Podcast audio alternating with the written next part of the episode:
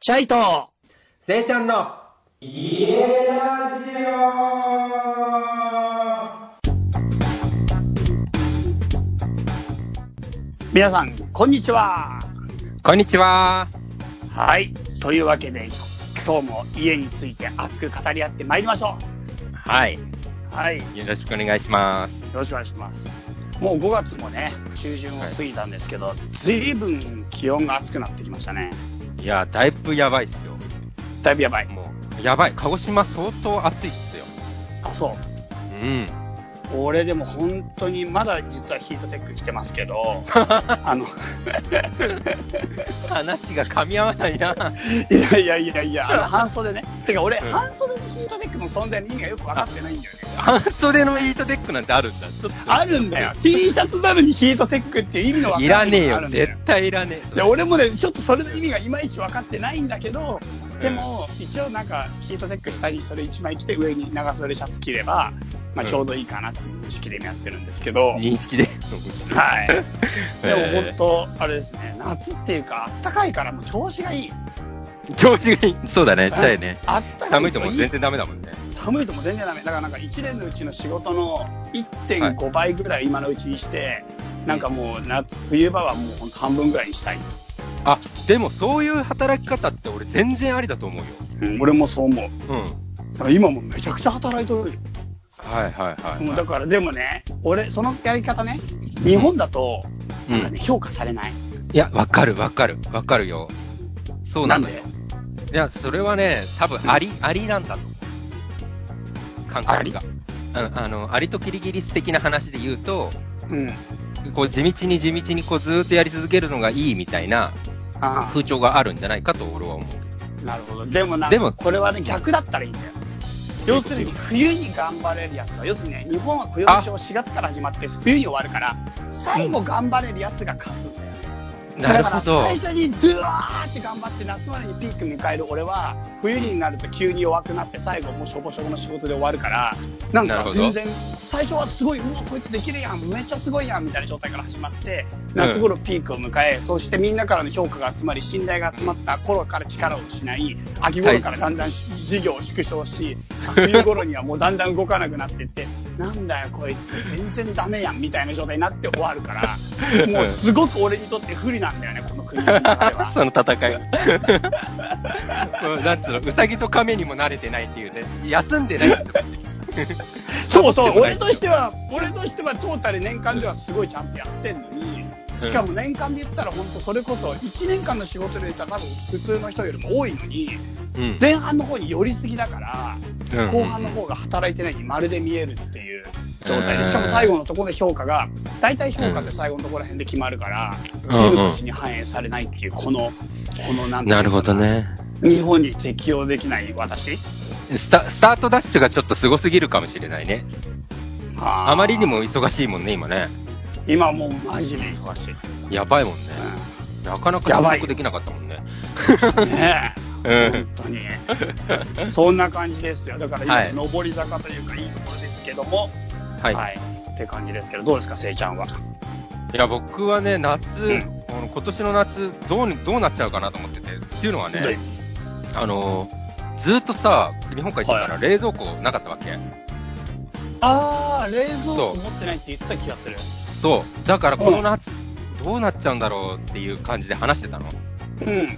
そうぜ、ずーっと、まあでもないままで半年ぐらい過ごせてるから、意外といけるなぁなんていう。えだからそれ冬だったからでしょそう。これ多分季節の話で、俺らが言ってる話はほぼ一緒なんだよ。本当に そうなんだ俺らは冬、じゃあ冬、うん。まあや鋭いな。うん。そう。で、やべえな、やべえななんて言ってた矢先に、うん。こう、俺さ、人生でよくよく考えてみたら、冷蔵庫買ったの、うん。 1回しかなくて。ああ、一回あるんだ。、そう。1回あるのよ。それですごい。今回は、じゃあ買わないでみようって決めたの。うん。うん。買わないで、なんかこう、来るのを待とうと思って決めてたの。で、何個何件か来たの。うん。あの、何件か来たのよ。 ピンポーン、冷蔵庫で。そう冷蔵庫いらねんかーっつって、来るか。 ちょっと、あの、周りに言っといたの。あの、冷蔵庫もし、欲しいって言ってさ欲しいっすって。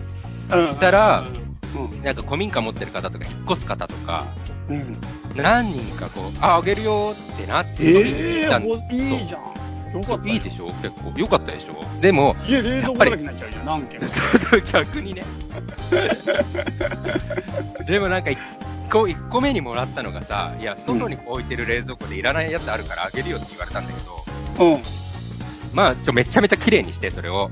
うん、うん、で、いざ持って帰ろうと思った時に、うん、あの、猫の、飼ってる人で、うん。。猫の匂いがついてるから、これ持って帰ったら大変なことになりそうと思って、えー、そう、散々結構洗ったあげく人にあげるっていう1台目。1えー。台目の冷そ蔵う庫。そう。。えー、てでか、洗う前に、洗ってる時気づかないのね、この匂そい。こなんだよ、チャイ。本当に。いつも俺そうなんだよ。いやいやいやいやいやいや、絶対気づくでしょ、途中で。猫のそ匂ういすごいなみたいな。そう。うんそうなんだよね。うん。で、やっぱさ、やっぱ猫、他の猫が近くにいたから、マーキングとかしてるやつって、やっぱダメじゃ、ダメだよね、多分ね、あとー思って。そうなんだ。そうでも、それを早く気づかなかったわけよ。めちゃめちゃ綺麗にして、仕上げてから気づいて、うん。あ、やめとこうと思って、で、うんそれは1台目ちょっとそういう形でさ、スルーっていうか逃したわけ。うん。そしたらなんか、うん。また、なんか古民家を売りたいっていう人がいて、古民家を見たい。はそうい。自分、自分の持ち物なんだけど、うんもう管理しきれないから、売りたいっていう人がいて、それ買わないかとか言って言われたんだけど、いや、買えないなっつって、うん。うん。ただ買えないけど、家電でいらないものあったらくださいとか言って言ったら、うん。うあん。じゃあ冷蔵庫あげるよってなって、お、またうん冷蔵庫来たと思って、すごいな。そう、クーラーもあげるって言われて、うん。いいね。そう、クーラーも探してたの。家電ってさ、結構、家ラジオ的に結構、肝じゃん。ね。欲しい。俺もうね今すでにすげえ欲しい。本当に。そうです。本当にいらない人いたらマジでくれ。クーラーで、その他で何でも。じゃあ、言っとくの大事よ。あ、本結当構言っ俺、てたもん本当にね、切実に欲しくて、もう夏に引っ越そうと思ってるんだけど、うん今、本当にくれる人いたら欲しい。です。よろしくお願いします、皆さん。お願いしま僕すもクーラー欲しいです。よろしくお願いします。何のラジオだよ。なんだよこんな、全然。このラジオお趣か旨しい違なうんだけど。一緒しか変わんない。 そう、そんでね、その、その人が古民家を売るってなった時に、うん。売れたの、最終的に。何ヶ月かね、そのやり方があって、うんもし、売れたら家電あげるみたいになって、うん。で、売り手を決めて、あのー売れて、うん。で、いざその、その時まで見てなかったの、ものは。うん。そしたら冷蔵庫は結構欲しかったサイズで、いい感じでそのままもらえたんだけど、うんクーラーがさ、やっぱ20年前のクーラーとかなのよ。くれるっていうのってやっぱ。で、それ持って帰ってきても電気代がちょっと結局高くなったりとかあ。確かに。そう確かに。10年以上前のはちょっとまずいって言うね。言うよね。言うそう言う言うんうん。だからそれはね、ちょっとお断り下げもして、う。うん。やめたんだけど、うん。そんな形で今回はとりあえず冷蔵庫が手に入ってさ、すごい、よかったとりあね。えず、うん、お布施、お布施です。お布施で生きていこうと 思って。伏せってなんかやばそう。やばそう。やばそう。普通に寄付、寄付っていうか、なんだろうな。ね。うん。そう配信回言葉変収みたいなね。えた方がいいから配信回収みたいな。そうだね。そうだね。リサイクル業者として生きていく感じだ ね。うん。業者になっちゃうんだ、今度。売り始めてんのもらっといて売ってんだ。 そう。もらったやつをでも、その、譲るって、綺麗にして譲るっていうのをやったから、これもう俺リサイクル業者じゃんと思ったけどね。一番最初の時。あー、なるほどね。うん。そう。だからそういう商売もやれるなぁなんつって ね。いや、大変すぎるだろ、それ、綺麗にして人に渡す商売。確かにね。いや、結構大変だと思うよ。いや、いや、わかんないけだど、よ今想像しただけでも、すごい大変で、ものすごい薄利そう。ああ、確かに。利益が薄うそんうんうんうん。ううんんうって今思いました。聞いいてや、て。思います。はい。そんな感じの、感じで、どうか、どうにか夏を迎えることができそうです。よかったね、はい手に入って。はい。はいありがとうございます。ありがとうございます。 大丈夫はい。まあじゃあそんな感じで、はい今日の本編行きましょうか。はい。はい。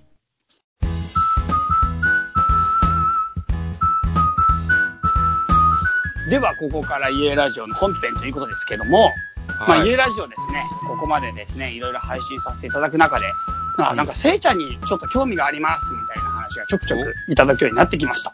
あーありがとうございせいちゃんます。大人気ですよ。今話題沸騰ですよ。キーワード、せいちゃん。は見たことい。 ない。で、せいちん。ゃ んのね、これまでの、なんていうか、反省を振り返っていただきましょうみたいな話も最初の方ちょっとあったんだけど、まあ、そもそもちょっとせいちゃんがオーストラリアでね、今回マスキングみたいなライフをやる前の話も、うん結構面白い話をいっぱい持ってるっていうのを、まあお僕うちょちょちょろちょろし聞いてるんで、おうその中でちょっと家ラジオに関係ありそうな、なんうかんホテルの支配人をやっていた時代、はいはいはいはいはい。うん、そこら辺の話をちょっと今日は聞かせてもらいながら、まあ、うんホテルの支配人時代のせいちゃんの話、プラス、ホテル住まいとか、まあ、住み込みで住むとは何かみたいなのをちょっと今日の話題にしていけたらなと思っています。はい。ありがとうございます。よろしいでししょうか、そんな感うじん。で。うんうん。うん。やってみまし ょやってみましょう。 う。ははい。ということで、い。うんうんうえっとん。まあ、まずいつ頃の話ですか、そのホテルの支配人みたいな。それが、うんだからもう、かれこれ、10年近いのかな前なのか。2000、うん。まあ、震災があった時期だから、すごく覚えてる。に2000 2011年とかだよね。そうだと思311があった頃の。うんそうそうそう。うんうんうん。あのぐらいの頃に、う。うん。あの、まあ、その前に、あの、旅をしてて、はいは妻い。と基本旅人だもんね。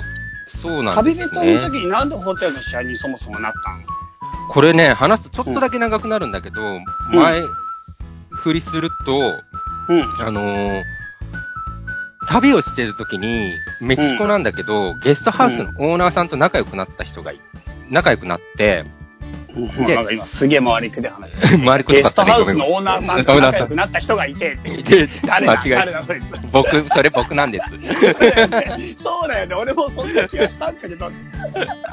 あれれれれ。大丈夫かなえーっと、そう、べゲストハウスのオーナーさんと仲良くなったの。はいはいはいはい。そそんで、その方が、ちょうどその、持ってるそのゲストハウスを、うん。あの、引き渡して、うん。日本に移り住みたいんだみたいな話をしてて、はいはいはうん、で、せいちゃんみーちゃんどうみたいな話をされたのね。い。どうっていうのはで具体にどうどういうことなのあの、引き渡す、その、メキシコでこのゲストハウスやってくれないって。ああ、そういう話だったんだ。そう、そういう話だったの。はいはいで、あ、面白そうと思って、俺ゲストハウス旅しながら、やりながら、こう、うん生活費賄って、ラライフを送っていくのも、まあ悪くないかもなーなんて思ってたの、その思ったの、その時。え、その時ってメキシコ定住みたいなこと要するに。そうそうそう、メキシコそ定ういう住こみたいな。とだよね。その話としてはそういうことだよね。そういうこと。うん。ううんんうんうん。で、あ、いいな、なんつって言ってたんだけど、まあ、それ一回ね、その、あの、その時さ、まだバンドやってたから、バンドが、あええライブが、そう、ライブが決まって、ちょっと大きめのフェスの。うん。そう、それで、日本に帰ってきてってメンバーから連絡が来て、うんうん。で、その、し出演があるから、それとりあえず一回日本に帰ろうっつって帰ったの。うん。そう。それで、日本帰った時に、あゲストハウスっていうやり方、面白そうだね、なんて妻と話してて、うん。で、他にどういうのがあるかな、なんて調べてたのうんうん。あ、じゃあ一回断ったんだね、メキシコの方はとりあえず。メキシコのやつ一応保留してたの、その段あ階ー保留で。ねでも、了解了解。そうんんそう。でも、あのー、他にもやりたい人が結構いて、そのメキシコのゲストハウスはいは。はいはい。うん。で、俺らも、まあ、やれたらいいなぐらいの感じで話はしてたって感じで。うんうんうん。そう。そしたら、まあ、最終的には、その、そっちの話は、あの、女性の方が、あのうん、永住権持ってる方が、うん。引き継ぐって形になって、そっちは僕らも、あ、じゃあ、じゃあその方にお願いしますって言って、うんうん。あ、の、退いたんだけど、はい。そう、その時にまだゲストハウスをやりたいね、なんて話をしてて、うん。うん。で、ホテル経営も悪くないな、なんつって、いろいろこう、まあ、自分たちもそんなにお金があったわけじゃないから、うん。あのーあんまりこう、初期投資がかからない方法でやれる住み込みの仕事ないかな、みたいな感じでいろんな仕事を探したのね。うんうんしたら、なんかホテル一棟を、あのうーん。任してもらえて、うん。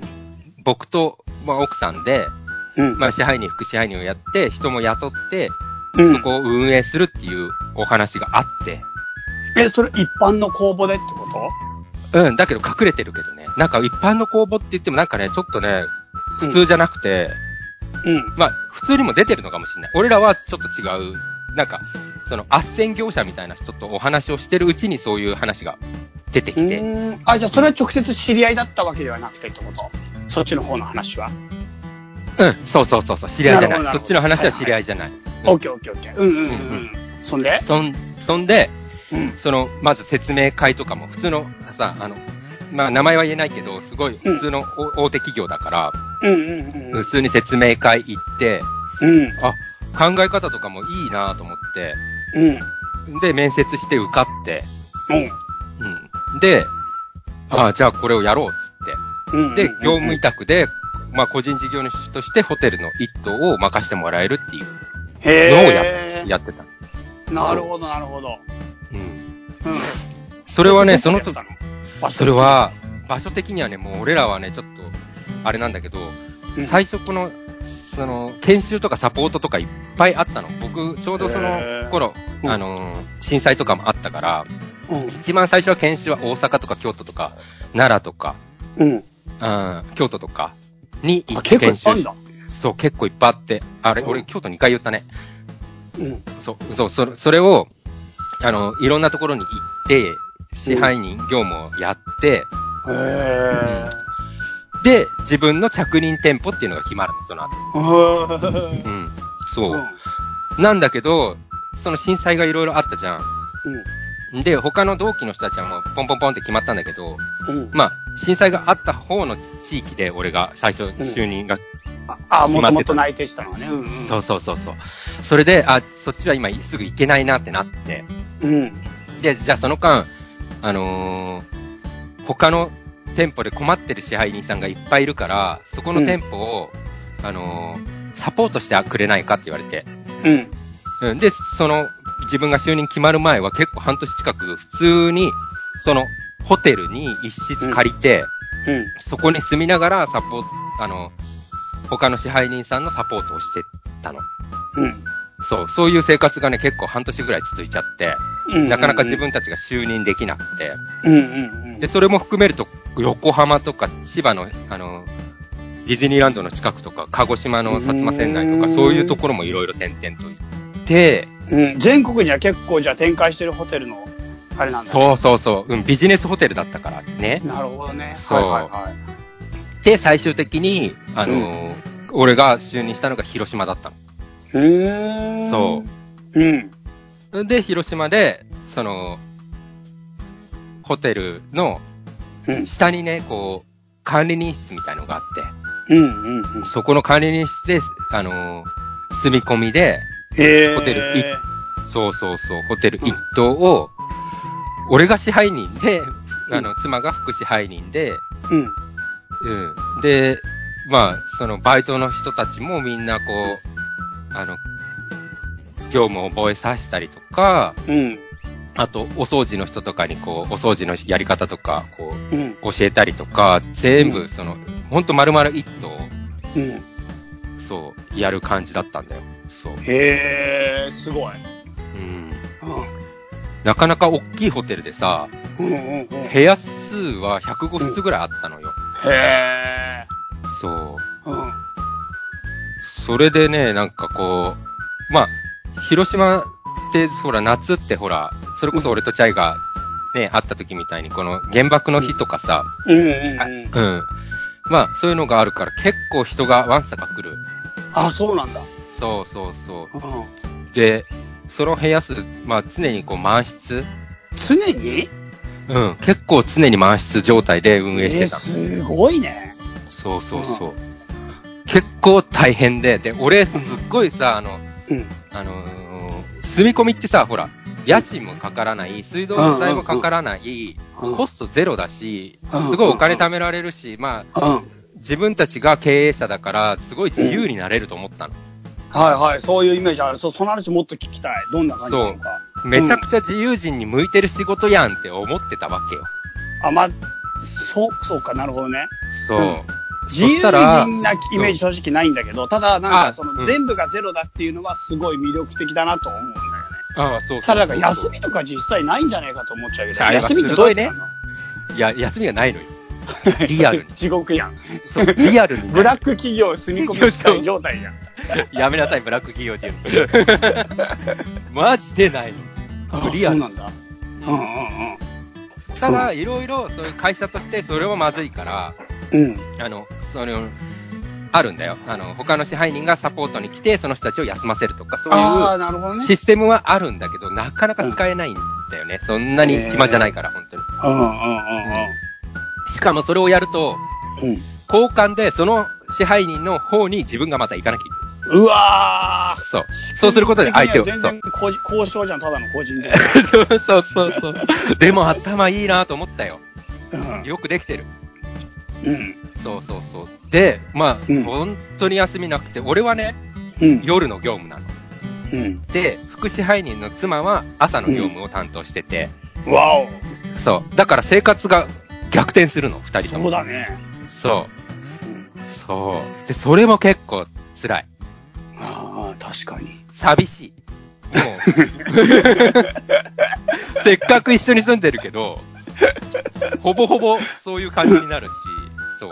うん。うん。俺は夜中中ずーっと起きて、あのーモニターを見てなきゃいけない。え要えはあのーあれ、なんつうんだっけ。監視カメラぼああ、マジでそう防犯カメラそれ見てなきゃいけ見てなきゃいけない。ないのマジでそう。夜中ね、結構、まあ、広島っていう土地柄のせいもあってか、すごいいろんなことがあって。ええそうそう。それをずーっとこう、パソコンでさ、いろんな、いろんなところにカメラあるから、それを切り替えながらいろいろ見なきゃいけない。ええ深夜から朝にかけてずーっと、だからオープン時間までずーっとそれを確認をしてなきゃいけなくて。うっそ。そうそうん。う。なかなか結構ハードだったよ。まあ、とはいえ、こう、それ、その間に、あの、ホテルだからさ、予約システムの業務とかそういう仕事もあるから、そういう仕事とか、あの、俺は、あの、特にそういうのも自分で作っていいって言ってたから、プランとか、うん自分で考えたプランを作って、それを、あの、ネットで販売したりとか、うんうんうんうんうん。そういうのも作業しながらだし、大変だな。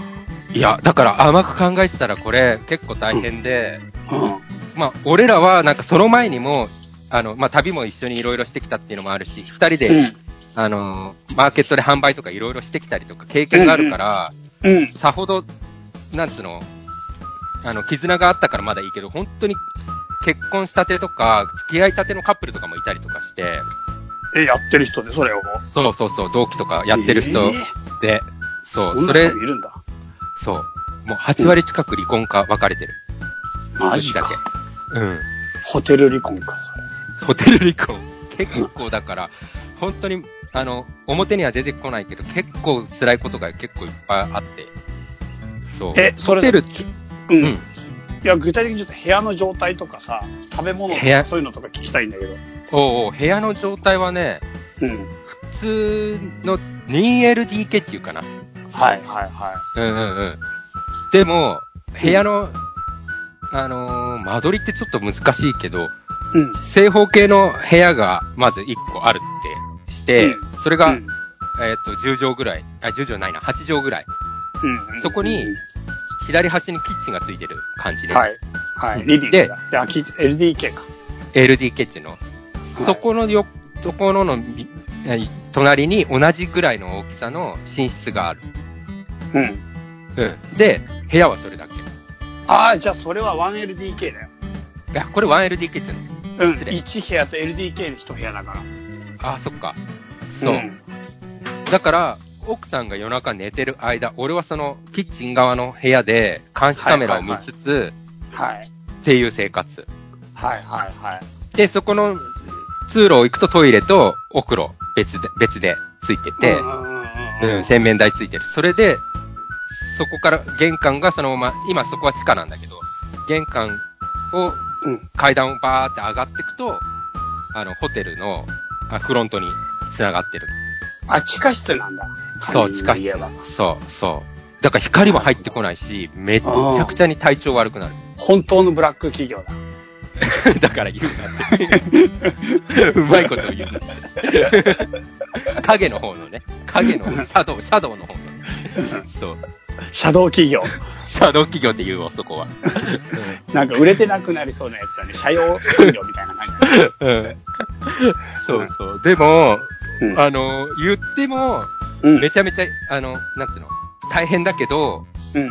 あの、すごい、まあ、ある種、そういうやりがいもあったりはするよ。その、全部自分で任されるから、うんうんうん。あの、実際問題、部屋を満室取ったりとかした時めっちゃくちゃ嬉しかったもんね。うんうんうんうんううんん。で、満室が1ヶ月続いたりとかしたら、またその賞与があったりするから、ああ、そうだ。え、そう、事業、形態とした業務委託っていうのは何どういう扱いなの自営になるの自営になる。そしたら、その賞与ってのはどういうことなのあのね、不愛制給になる与は、ああ、そういうことなんだね。うん、給料は給料で固定の金額がある程度決まってて、はいはいはい。そう契約期間みたいなのがあって、4年とかあるのよ、う5年とあそうか、なんだそれ決まってんの、うんうん。そう、それでそれを途中でやめちゃうと、うん。最後にもらえるお金みたいのがもらえないみたいな仕組みにはなってる、なるほど。じゃあ、ベースの固定給プラス自分の、その、能な力んていうのインセインセンティブっていうのかな。あそうそうのそれそれをもらえるってことだね。そうそうそうそうそう、なるほどね。そんな仕組みの中で、ホテルのその時はね、食事は、うんうん。そこ、キッチン一応ついてるから、あれ、自炊はできるけどさ、うん。あのーやっぱりホテルだから、いろんなところのお店さんが、チラシを貸してくださいみたいな感じで来るわけ。うん。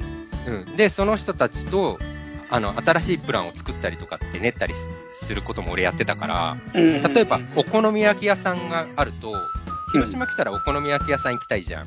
うんうんうんうん。その、それとホテルが一緒になってるプランとか売ったりとかしてたのね。なるほど。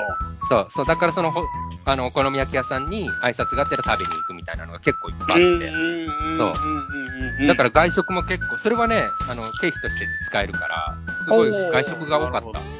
ううんんうんうんそういった部分では、うん、すごい、ある意味では、外食が多い時期だったね、その当時。うん。まだ、うんあの、ベジ、ベジの生活そんなにしてなかった時期だったし。うんうんうんううんんううんん、そんな感じだかな、食べ物としては。あとは自炊が多かったけどね。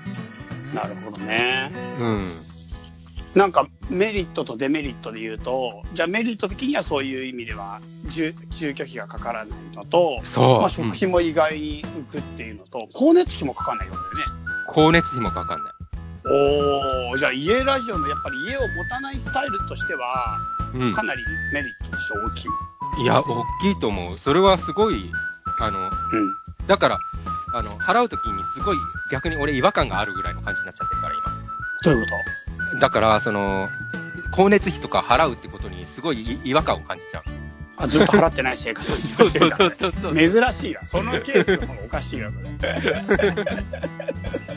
そうなのよ。 なるほどね。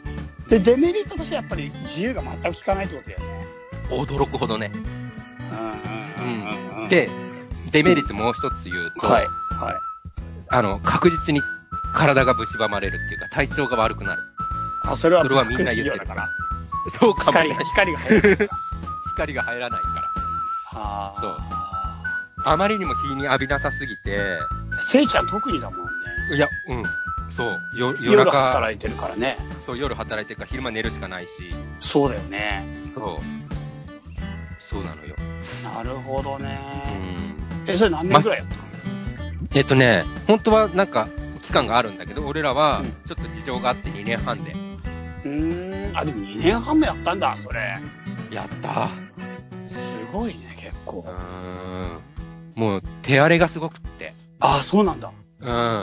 やっぱ妻が、やっぱ、もう、いや、俺の大変さをいっぱい伝えちゃったけど、妻も大変なのよ。朝の業務とか、クレーマーとかもすごいし、うーん。もうストレス。も多分すごかったんだろうね。うん。見たことないぐらい手が荒れて、本うん当。に。で、こりゃまずいってうん。言って。で、そっから、まあ、あなた一番体調良かった時いつなのって言ったら、うん。あの、ヨガ三昧、インドで3ヶ月ずっとしてた時だって言うから、そっからうん俺らは、あの、ヨガしにインドに行くっていうあライあ、フそういスうこタとイルなんをだ。取り入れるようにしたの。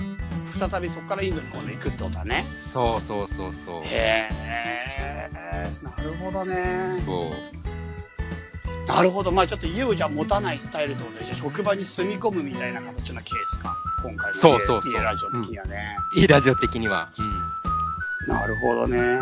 結構稼ぎ的にはいいの稼ぎは正直いい。あまあ、せいちゃん特に仕事できたからっていうのもあるか。うん、いや、うん。俺ね、正直ね、なんかやるとやっ、なったら結構やる人なの。うんうん。それはわか意るわ外かる。、意外なんだけど。いや、意意外外じとゃはないよも。結構やる人だと思うよ、本当に。そう。でも、うん。あの、途中でやっぱり、チャイと一緒で、切れた。もう最初俺頑張り切すれぎねえよ、俺切れねえよ。なんでさ、 なんでブチ切れキャラみたいになってるの途 中違う違うで。違う。違う。途中で、うわーって切れた。待って待 って。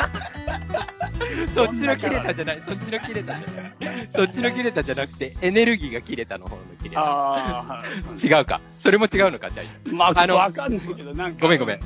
はい。俺俺は、なんか、その、ずっとね、その満室経営をしてたの。うん。最初ね、最初のうち。うんで、みんなもスタッフもすごいみんな頑張ってくれて、うんいいチームだ、チームができてた。うん、でもうんうんで、その子たちにも、俺は、あの、他の店舗はどうだか知らなかったけど、なんか、うんあの、違うこととか、自分で見つけて何かをする、すると、あの、うちの妻がそういう人だから特にだけど、賞与を出してたの。うん。うん。うん。そうう。んだからそれをやって、こう、なんていうの、モチベーションうん。キープして、こう、うん運営したりとかしてて、うん、うん。だから結構、俺、逆に自分がそこで働いてたら結構楽しかっただろうなって思ったりするけど、うんうんうん。そうそうそう。で、そんな感じでやって運営してたけど、うん。いかんせん、その割には、バッグがす、あのあ、いお金はいいよってさっき言ったけど、バッうグ、んあの、俺がやってる割には良くなうかんうっん。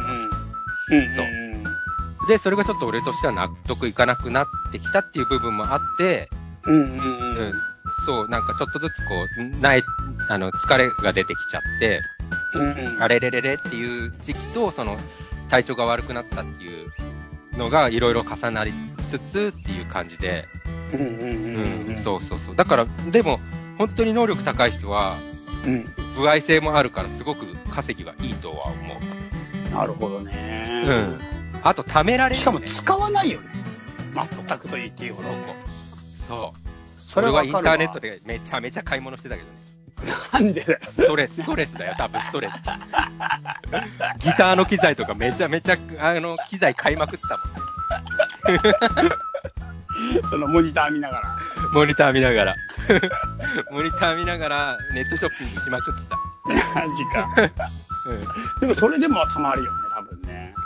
うん。うん、たまるたまる。たまるともう使うところないから、マジで。なるほど。それは結構面白い話だな。じゃあ短期間でバーって稼ぎたいときに、もうそういった、なんていうか、生活に取り入れるっていうのは結構ありかもね。ありかもしんないね。ただ、ここ、俺が話してるこういうような形態のところってあんまりないと思うのと、うん、うんうん。そもそも、あの、受かって研修期間耐えられないと、多分、あ結構大変なんだ。大変。研修期間で辞めた人俺何人も見てる。何ヶ月ぐらい研修やんの研修はね、それ1ヶ月、1ヶ月住み、ホテルに住みながらやるんだけど、うん。ひひどい人だと3ヶ月とか。覚えない。覚えが悪い。。覚えが悪い。うんうんうん。へそうそう。え。なるほどね。ちょっと俺も話していいえどうぞどうぞお願いします。俺実は住み込みで1ヶ月働いたことがあるんだ。 え、マジちマょジっマジとマ意ジ。外、意外、意外、聞きたい、聞きたい。学生時代。学生時代。うんうんうん。あのね、学生時代にね、なんかその、俺のやつはリゾートのバイトでさ、あ、そのや、ってた軽井沢の、そうう、んリゾートバイトってやつで、リゾリゾート施設に1ヶ月住み込んで、うんそんでそこで、まあ俺はキッチン担当、料理好きなんだけど、キッチン担当だったから、うんキッチンのとこに入って、まあその、正確に言うとね、ある企業の保養所なの。おお。その保養所の中のキッチンを作るって補助みたいなのを丸1ヶ月やっそれも給料いいのた。なんかね、給料正直すげえ良くないんだけど、ただい、多分1日7000円ぐらいだったかな。あでも、丸々1ヶ月になると、もう20万以上、21万、3まあ、30日、1日休みほとんどないの、それこそ。うんうんうん。うん、で、もらえて、で、時間的には正直、料理の時だけだから、そんな長くないの。それめっちゃいいな。そうそうそうそう、だから、朝、昼、晩の3食を作りに行くだけなのね。あとは何にもないの。えベベッドメイキングとかも何もないの。え、マジしかも、き企業の保養所だから、その企業の人しか来ないから、なんかはっきりクレーマーとか全然来ない。マジ超いいじゃん、それ。 だから、しかもそんなに人来ない。だから料理だってそんなたくさん作んない。40人ぐらいかな、1回で。だから40人は余裕だよ。引き強いね、それ。うん。それすげえで、しかもすげえうん友達と大学の友達3人で行って、3人で1部屋ね。でもそれもちっちゃい部屋で、本当に6畳か8畳ぐらいの1部屋に3人です。1ヶ月住むんだよ。うん。うん、でもなんかまあ、普通に友達だから、まあそれなりに楽しいし。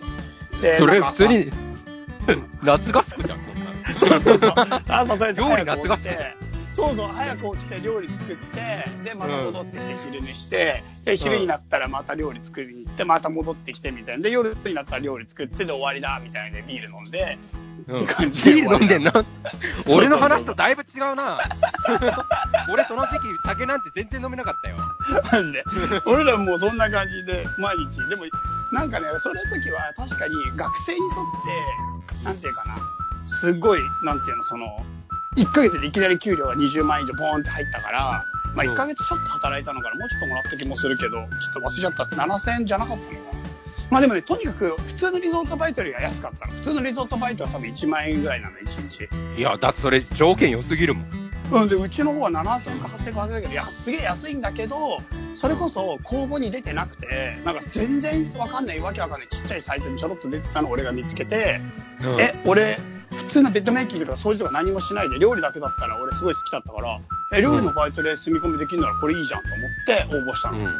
したらそれ3人友達,、うん友達3人で来るならいいよみたいになって3人連れてきてみたいに言われて逆に逆に逆に、応いや募そがれ全よく然ないからうんうん。よく友達3人で受かったなって俺は思ってた。あそんだから俺が友達にあの行かないって聞いたら、あ面白そうじゃん、行こうぜみたいな話になって、で、みんなで行って住んだ。うんで、その時の話をちょっと重ね合わせると、うんまあ、なんていうかな、俺らの時はやっぱり住み込みってなんかメリットほとんどなくて、なんか自由に、まあ、俺らは特に細切れ時間だから、遊ぼうにしても、うんなんか結局すぐ料理作んなきゃいけないから、もう全然なんかやること、や何もまとまったことができないよね、あ時間うがん的に。うんうんうんで、さらに言うと、それこそ休みとか全然ないから住み込んでるし、毎日お客さん来るから、うあのむん向こうは毎日来るわけじゃん。うんで、俺らが休んじゃうと意味、なんていうかダメだから、結局俺もそこにオーナーさんもコックさんもいたけど、うんまあはっきり言ってその繁忙期なんか休みないわけよ。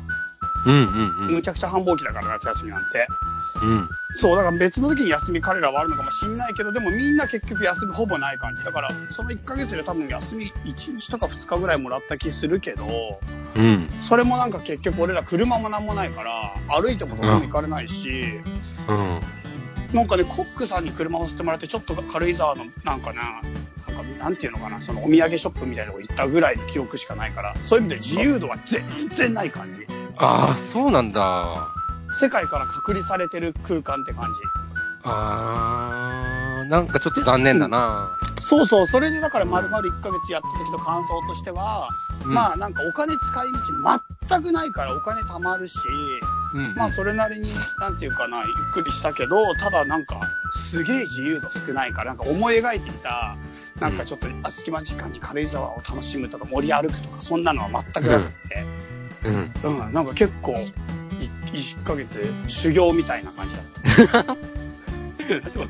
俺もそうなのよだからそやっぱさうん住み込みって意外とそうなんだよねそうそう、自由聞かないって感じだった。うそれで結局それ一回やって、もうそういう系のバイトはもうしないようにして、でもそれでもやっぱ後から話聞くと、俺らがやったら超楽だ、楽なケースだと思う。んいや楽なケースだと思うだいぶうん。うんん。そういだやよ、ね。しかも何が羨ましいって、友達3人っていうのが羨ましい。超楽しいじゃん、その段階で。 ああ、しかもでもそれ、しかも俺めちゃくちゃ仲いいやつじゃなかったから ね。多分そういうこと言わないの よ。いらないよ、その情報。だから、だからなんか、そのさ、1ヶ月でなんとか仲良くなったあ、逆 に感 じ。うんでも風呂とか楽しいけどね。あの、超でっかい風呂に毎日入れるかあ ら、もうホテルのか超わいいい風呂だし。うんうんうんしかもリゾートホテルだから結構綺麗だから、あいろんなとこ適当に散歩した良り。さそなんかいいわ屋根の上かなんか掃除したの結構楽しかったかな。屋根の上って。う。えー、掃除そんなこともしたんだ。なんかね、結局時間結構余るから、午後とかのアイドルの時間に、うん。なんかいろんな業務頼まれんだよね。ちょっと屋根掃除してくれとか、落ち葉拾ってくれみたいなのとかあ落、ち葉結局ね。そうそう、でもね、それが結構楽しい。そっちの方が楽しかったり、うんうんうん。うん、いろいろ体動かせるから。うーんそうそう そう。そんな経験があったとは。そうなんだよ。だからそれとなんか重ね合わせて今聞いてたんだけど、ああ、ううんんうんうん。なんかね、あこ行く前はむっちゃ楽しそうじゃん、リゾートじゃん、憧れじゃうんんみたいな感じだけど、うん行ってみたら、ずーっとその家の中にほぼいるから、うんまあ、そんなにすげえ楽しいっていうのがまずほど遠くて、うん。どっちかというともうずっとなんか修行してる感じよ。 そうなんだよね。うんで、終わった瞬間、ボンってお金もらって、まあ、ええ学生的には良かったって感じだけど、うんうんって感じかな。うん。なるほどね。うん。えー、でもすごいいい経験にはなるよ。 そうか。まとめた。うん、でも他にもやったことあるよ。あの、単発なら。い一週間だけの住み込みバイトならよくやってて、その後学生の時に。いや、でも住み込みバイト結構、あの、お金のことだけ考えたら集中できるからいいよね。そうなんだよ。あの、使わないっていうのが一番いいよ。そうそうそう全そくう使わないから。もちろん、その、宿泊費も一切かかんない上に、本当にそれこそネットショッピングも何もしなかったから、マジで使わないから。おうん、それだけだね。だから、いい、良かったのはね。 ネットショッッピングも何もしないってなんか、プ。はい。そんな感じですかね。そんな感じっすね。はい。では、一応、はいこんな感じでメールコーナー行きましょうか。はい。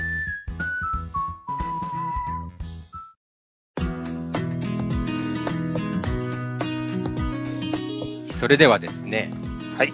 えーチャイさん、せいちゃんさん、はじめまして、ギャラメと申します。おう、ギャラメさん、はじめましてはいじゃないかもしれないはじけめど。どうぞありがとうございます。ありがとう、はい。ありがとう。はーい。家ラジオ2回ともとても楽しく拝聴させていただきました。ありがとうございます。お二人の、はい、ありがとうございます。お二人の会話のスピードが心地よく、掛け合いが楽しく、通勤中思わずニヤニヤして怪しい人となっています。おうバスキングやウーフも初めて知りました。せいちゃんさんの人柄を感じる素敵なお話で温かい気持ちになりました。うん私は現在イギリスに住んでいて、DIY や家の改修、 DIY、do it yourself。なるほど。 Do はい it。yourself はい、家の改修、はいガーデニングなどに時間を使っているので、家の話題は興味津々です。おうちなみに子供の頃、私も木の上や林の中に秘密基地を作って遊んでいました。女子ですが。えー、すごいすごいすごい。おお。うん1回目の配信で家を買うことが一生に一度と話されていましたが、イギリスでは家購入は買い替え前提なところがあって、大きな買い物ではあるものの、その時の家族構成や環境に合わせてステップアップやステップダウンしてうん家を買い替えるのが一般的で、うん買い替え後に DIY や業者にお願いして自分たちのスタイルに家を変えていきます。うーん、かっこいい。ね、私も昨年家を買い替えて、現在少しずつ自分の好きなように壁を塗り替えたり、床を変えたりしています。うんイギリスでの家の話は驚くようなことがいっぱいあり、かっこうん新築は問題あり、や、うん引っ越し日前日、売買契約締結日前日にキャンセルなど、うん書き始めると止まらなくなってしまうので、またお邪魔にならない程度にメールさせてもらえたらと思います。おうまとまりのないメールになってしまってすみません。チャイさん、セイちゃんさん、お体に気をつけてくださいね。ありがとうこれからの配信を楽しみにしています。失礼しました。やらめ。おうありがとうございます。ありがとうございす。ます。えー、イギリスの話興味深いですね。めちゃめちゃ興味深い、これ。ねうん。え、いろいろ話もっともっと聞かせてもらいたいですね。聞きたいよ。DIY の話もすごいいいし、ガーデニングっていうのも結いやー構、すうごいんうんうん、いいよ。ね、さらに回収してるっていうのもすごいな、これ。ねえ、面白そう。ねで、特に俺がやっぱいいなと思ったのは、やっぱ、うんステップアップやステップダウンっていうところ。そうだね。うんその文化日本でもね、なんかちょっと徐々にね、入ってきそうな感じもするしね、今ね。へうんえ、それ絶対いいよね。絶対いいと思う。自分の身の丈にあった。でもなんか日本はそれがかつて入らなかった最大の理由は地域社会の密着度っていうか、あやっぱ地なる域ほど。の中での自分のコミュニティみたいなのが昔はもっとあったから、だからなんか要するに、年取った後に新しいところに行くっていうものに抵抗感がすごくあったんだよね。日本の特,、うん特徴として。うんなるほど。そう、だからその地域そのものとの密着がだんだん薄れてきた今だからこそ再度見直されてる。そのステップアップ、ステップダウンによって住むところを変えていく。はい本当に個人志向なヨーロッパ的な発想だけど、今後の日本には考え方としてあり得るよね。なるほど。これ個人志向の、あの、末のことなのか。まあそれが前提だよね。あるのか。うん、だって村社会とか地域コミュニティで生きていた我々には本来そぐわない考え方だから、確かに。うん面白い。そうか、すげえそうじゃい。だから時代の流れとしてはもう今後全然出てきて、まあ出てき始めてるんだけども、欧米化ってやつだね。すげえ古い。古いなだねわかんない。今やってるのはそれ、ニュースが大好きだから。 俺も好きな の。あそうだそうそうそう。そういうことなんだね。すごい興味深い。うなるほど、なるほど。ーん、いいわ。いいですね。ありがたい。ありがとうございました。はいあまたよろしくお願いします。りがとうございますお願いします。はい。次ですね。チャイさん、せいちゃんさん、はじめまして。はじめまはし。じめまして静岡県在住のよっちと申します。よっちー。最近、畳の目の配信がないなぁと思い、チャイさんのツイッターをチェックしてみると、新しいラジオが始まるということで、早速、拝聴させていただきました。ありがとうございます。す。畳の目配信ねえぞってことですね。大工をやって いる僕からすするんと、ません。大工をやっている。大工をやってんの大普通にする工って言うんだけど。すげえすげえ。大工をやっている僕からすると、家というキーワードにものすごくピンとくるものがありました。おう。僕はし、えー現在静岡県の建築会社で社員として、タイニーハウス、トレーラーハウスをメインに作る大工の仕事をしています。え、もうドンピシャやん。ドンピシャやんね、マ ジで。ゲストにアメリゲスト来てもらおう、これマジ で。来てよ、ほんほんと。と。はいきます。アメリカのリーマンショックを起源としたタイニーハウスムーブメントに非常に興味があり、うん日本においてもタイニーハウスの多面的な可能性を感じております。うん。また、過疎化の進んだ地域における空き家やうん休耕地の活用に関しても興味があり、僕自身、築60年の空き家を購入し、おお。休みの日に家を改修しています。うわ、すごっ。すごいな。ちなみに、その家は僕の家族、かっこ僕、妻、娘で住む予定でいます。すごいな。ご興味があれば、ぜひ遊びにいらしてくださいね。行きたい。行きたいよ、そんな行きの。たい。取材行こういい取材。あの、取材 YouTube 行こうの方の、YouTube の方は全然まだ始まってないっていうかさ、動画でやってないから、ぜひ、撮らせてもらえるなら行きたいですね。ねえねえねうんえ、すっごいいろいろ聞きたい。タイニーハウスの話とかもさ、できるし、家の配信のところも、ビフォーアフターとかもやれるじゃんか。ね、ジュンそうすえ、待って、それやるとしたら、ビフォー行くんだったら早く行かないあ、マジだ。と。アフターアフターに行っちゃアフターアフターも。アフターアフターいいね。う。意味ないやつ。そして、えーせいちゃんさんの海外での生活の話、非常に興味深く聞かせていただいています。うん。今後の展開をワクワク楽しみにしています。ありがとうあごりざがとういます。ございます。よっちさん。ひろちさん。うーん、すごくありがたい。この、タイニーハウス、トレーラーハウスをメインに作る大工の仕事っていうのが、その話も聞きたいし、うんこの空き家のところは、ぜひ、あの、YouTube チャンネルとかで、あの、映像問題なければやらせていただきたいですね。そうですね。これじゃちょっとまた個人的に今後ともって感じで。はい。はメール、ぜい。ひまたください。よろしくお願いくしまだす。さい。お願いします。はーい、次。チャイさん、せいちゃんさん、こんにちは。こんにちは。こんにちは。第3回まで聞きました。お二人の楽しそうなおお話ぶりに温かい温度を感じています。ありがとう。せいちゃんの経験の濃密さに感銘を受けるとともに、その経験を上手に伝える話術も素晴らしいと思います。話術話術ねありがとう。いやー、すごいよ、ほんと、せいちゃん。ありがとう。せいちゃんの話にあった掃除と挨拶、大事なことだと思っています。うん。昔ガソリンスタンドのアルバイトで、デッキブラシと洗剤でゴシゴシとやったトイレ掃除を思い出しました。うん。体を動かすことで綺麗になった様子を見て、プチ達成感、そしてお客、お客にも安心してもらえるという安堵感がありました。いいね。素晴らしい。挨拶もたった一言で自分をアピールして、さらに相手の中に入っていきる手段として、元気よくといったところですね。うん。声を出すことの爽快感が活力になりますね。うん。余談ですが、この放送のテーマ、家といえば、この歌を思い出します。はい。エロ本健一さんの、私の青空という曲ですね。これ、うんわざわざ貼り付けてくれてます。皆さんこれ検索したら、いい曲なので聴いてください。確かにすごい、家ラジオ的な曲だね。はいはいはい。狭いながらも楽しい輪がやってね。はい。うん SNS のアカウントは Twitter しかないので、せいちゃんの Facebook やインスタは見れないのですが、見れないんだ。ブログを拝見して、フィートリーに登録しました。フィートリーあ、せいちゃんのブログね。おう俺のブログやってないけど、ほぼ。世界の民族楽器。楽器大好きです。ちなみに、チャイさんのブログは昔から拝見しています。ありがとう、ありがとう。そして最近フォローしたツイッターで当番組の開始を知りました。そうね、ツイッターをね、一応私たちも公式アカウントをね、やってますし、精力的に配信、あのツイッターをやってるんで、ぜひはいツイッターからお願いできたら嬉しいですね。ですね。家ラジオでつぶやいていただくと、積極的に絡んでいこうと思っています。はい。はいハッシュタグでやらないとね。お二方のお話、今後も楽しみです。ラジオネーム、カナリアさんでした。カナリアさんありがとありがとう。はい。う。はい。嬉しいですね。なんかメールをね、嬉しいやっぱみんながくれるようになってきて、本当にこの交流が始まった感じがして、とっても嬉しいです。うん、すごくやりがい感じちゃった。感じるよね、本当に。感じる。しかも、うん話術も素晴らしいなんて言われてさ、そりゃ素晴らしいよ、せいちゃん。本当に 持ち上げ本て。当すご いと思う。いやいやいやいや、いやいでやいもや本当こんな感じで、まあ、ぜひぜひ、あの、いろんなメールお待ちしてますし、もしも本当、本当にゲストとか、あとはなんかちょっと,、うちょっとしたこんな感じでやってますみたいな情報提供みたいな、アイディア提供みたいなのいただけたら、ものすごく嬉しいので、うん、すごい助かります。うん。ね、皆さんと一緒にね、大事を作っていきたいなと思ってます。あ、俺もそう思ってます。よろしくお願いします。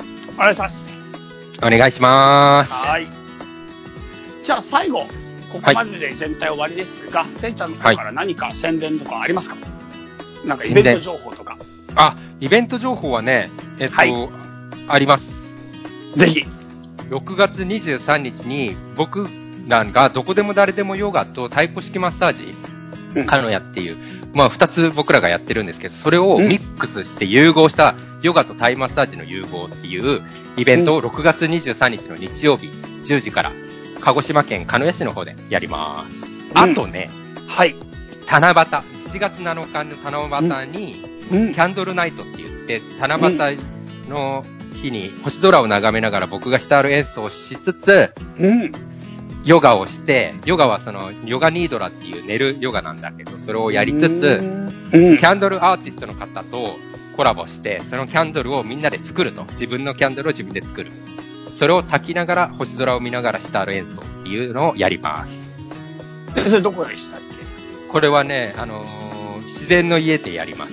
あの、大隅少年自然の家っていう、鹿児島県鹿屋市で。け両方ともじゃあ鹿児島県で最初のだけ東京でですね。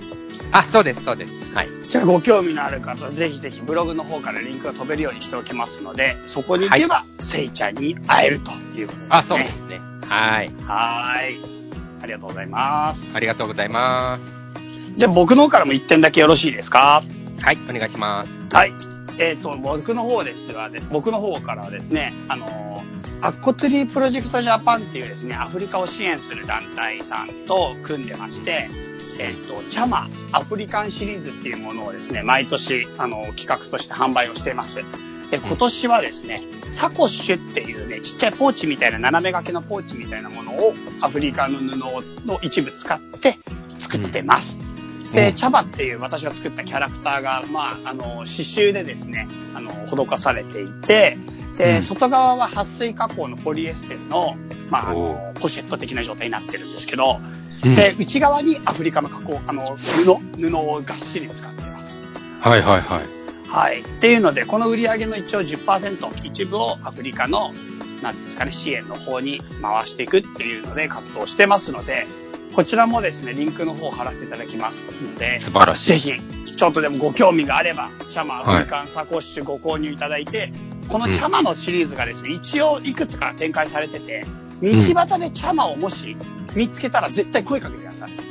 その人はリスナーさんなの。何かのリスナーなの。俺の何かのリスナーさんの人はみんなチャマをつけてるんですよ。間違いないよね。そう、んこの人たちが道端に声かけるっていうのが僕らの目標で、う今、んチャマの流通をやってるんですね。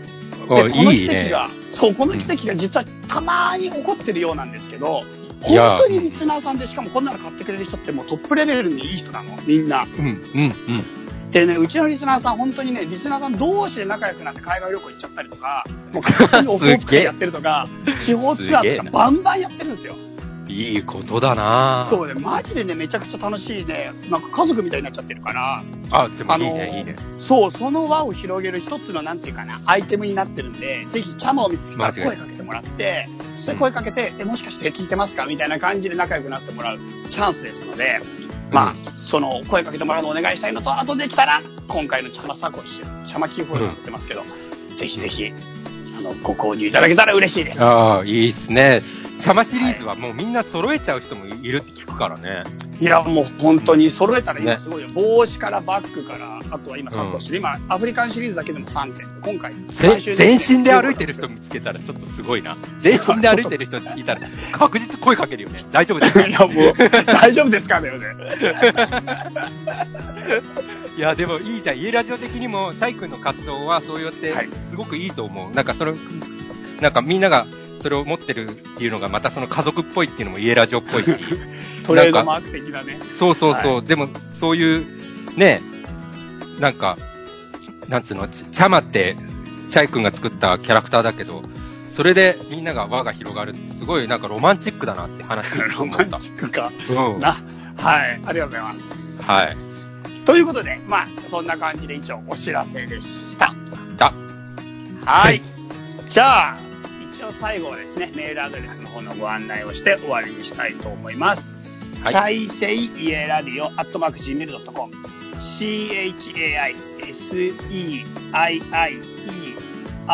CHAISEIIERADIO アットマーク Gmail.com ということで番組への感想もしくはない様々な企画イベントゲストを出演したいっす、もしくは家に関する情報家に関しない情報何でもいいので、メールお待ちしておりますお待ちしてまーす。はいでは皆さんだんだん暑くなってきましたが体調管理には気をつけて、あのー素敵な夏をお過ごしくださいさよならさよならー。